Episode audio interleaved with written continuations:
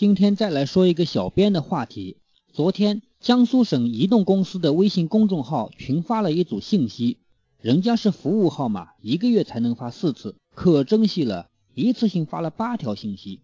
其中第一条既是广告又是公告，还恩威并施，讲情讲理，可惜就是没头脑。标题是这样说的啊，说让黑卡君滚蛋，送一 GB 流量。什么叫黑卡呢？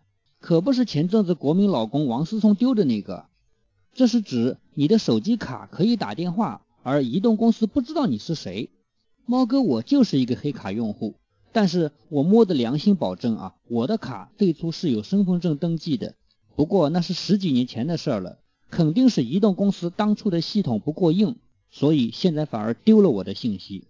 于是移动公司就隔几天发一条短信，用比较严肃的口吻告诉我说。按照国家法律啥啥的，你要拿身份证去他们的营业厅去刷一下。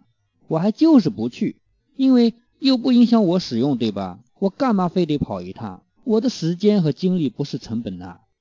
像我这样拖着不去的人，想必也不是少数。所以，移动公司这回拿出一 GB 的流量来勾引，只要我在线验证一下身份信息，就送给我一 GB 流量。问题是，这回小编犯了一个很大的错误。这篇文章引用了一份很详细而且严肃的公告，要求像我这样的人尽快去实名认证。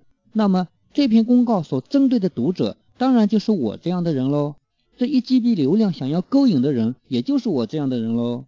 可是字里行间呢，又充斥着让黑卡君滚蛋和滚蛋吧黑卡君这样的语句。你要是单独看半篇文章，还真没问题。一方面，你对持黑卡的人说。快来验证身份哦，我送你流量哦。